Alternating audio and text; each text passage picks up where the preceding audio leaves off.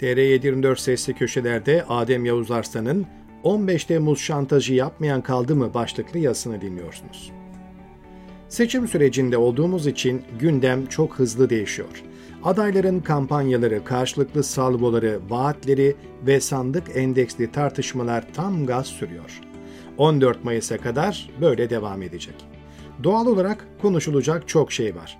Mesela ben bu yazıya başladığım saatlerde Cumhurbaşkanı Tayyip Erdoğan Kanal 7 yayınında rahatsızlandı. Hasan Öztürk sorusunu sorarken bir şeyler oldu, eyvah eyvah lafları reklama gidelim komutlarına karıştı. Yayına yansıyan sesler pek iç açıcı değildi.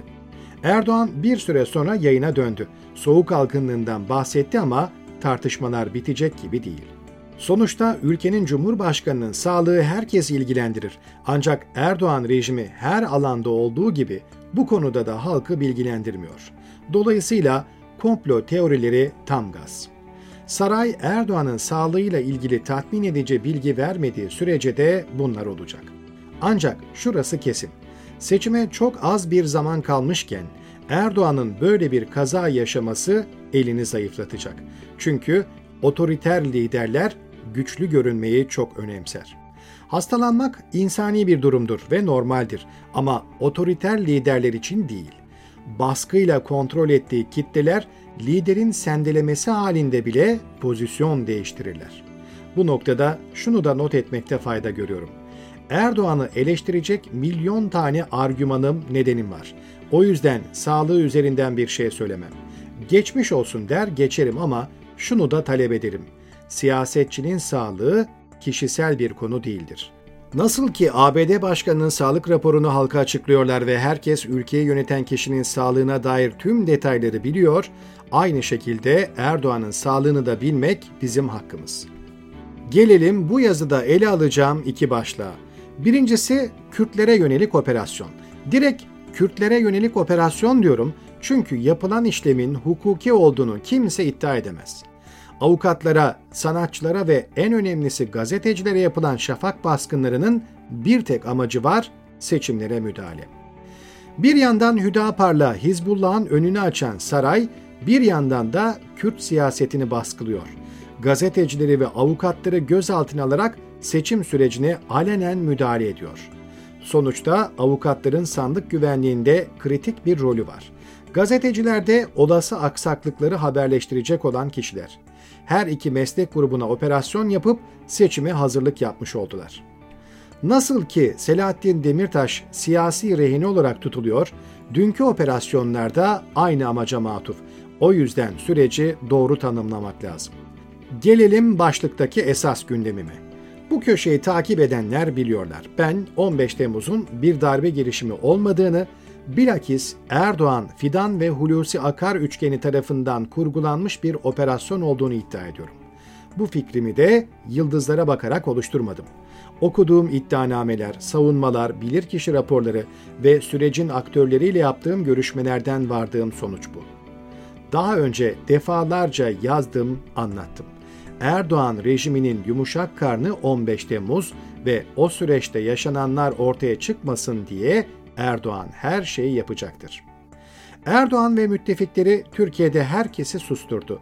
Medya, bürokrasi, yargı ve siyaset tamamen saraya teslim. Sözde muhalif gazeteciler de Erdoğan'ın söylemlerini tekrar ederek durumu idare ediyor.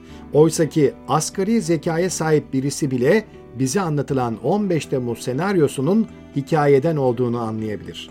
Şimdi oturup 15 Temmuz delillerini anlatacak değilim. Asıl gelmek istediğim yer şurası.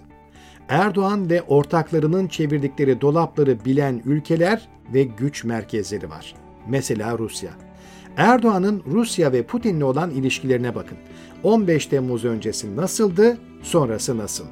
Erdoğan Putin'e karşı nasıl bu kadar savunmasız?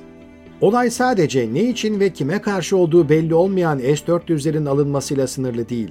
Washington başta olmak üzere Batı başkentlerinde Putin'in 15 Temmuz gerçekleri üzerinden Erdoğan'a şantaj yaptığı konuşuluyor.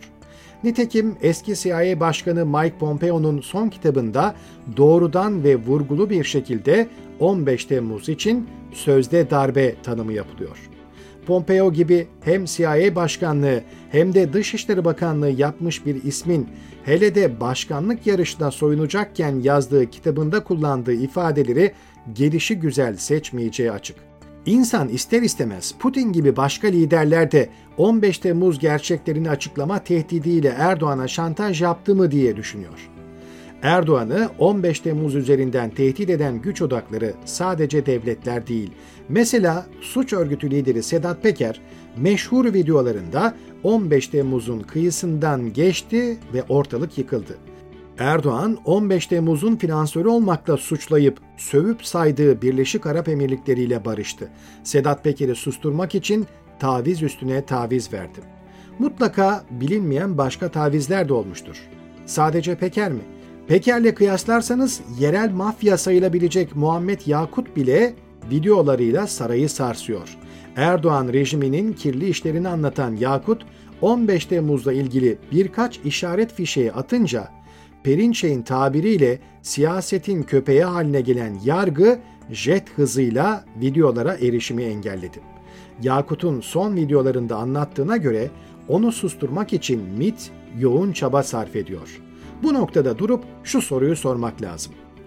Çalma, çırpma, çökme gibi konular anlatılırken rahatsız olmayan Erdoğan rejimi konu 15 Temmuz'a gelince neden panik yapıyor?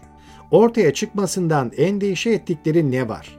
Yakut'un 15 Temmuz'a gelince bu halk Hulusi Akar'ı Kayseri'ye sokmayacak lafı ne anlama geliyor? Bu noktada konuyu dağıtmadan soruyu doğrudan soralım.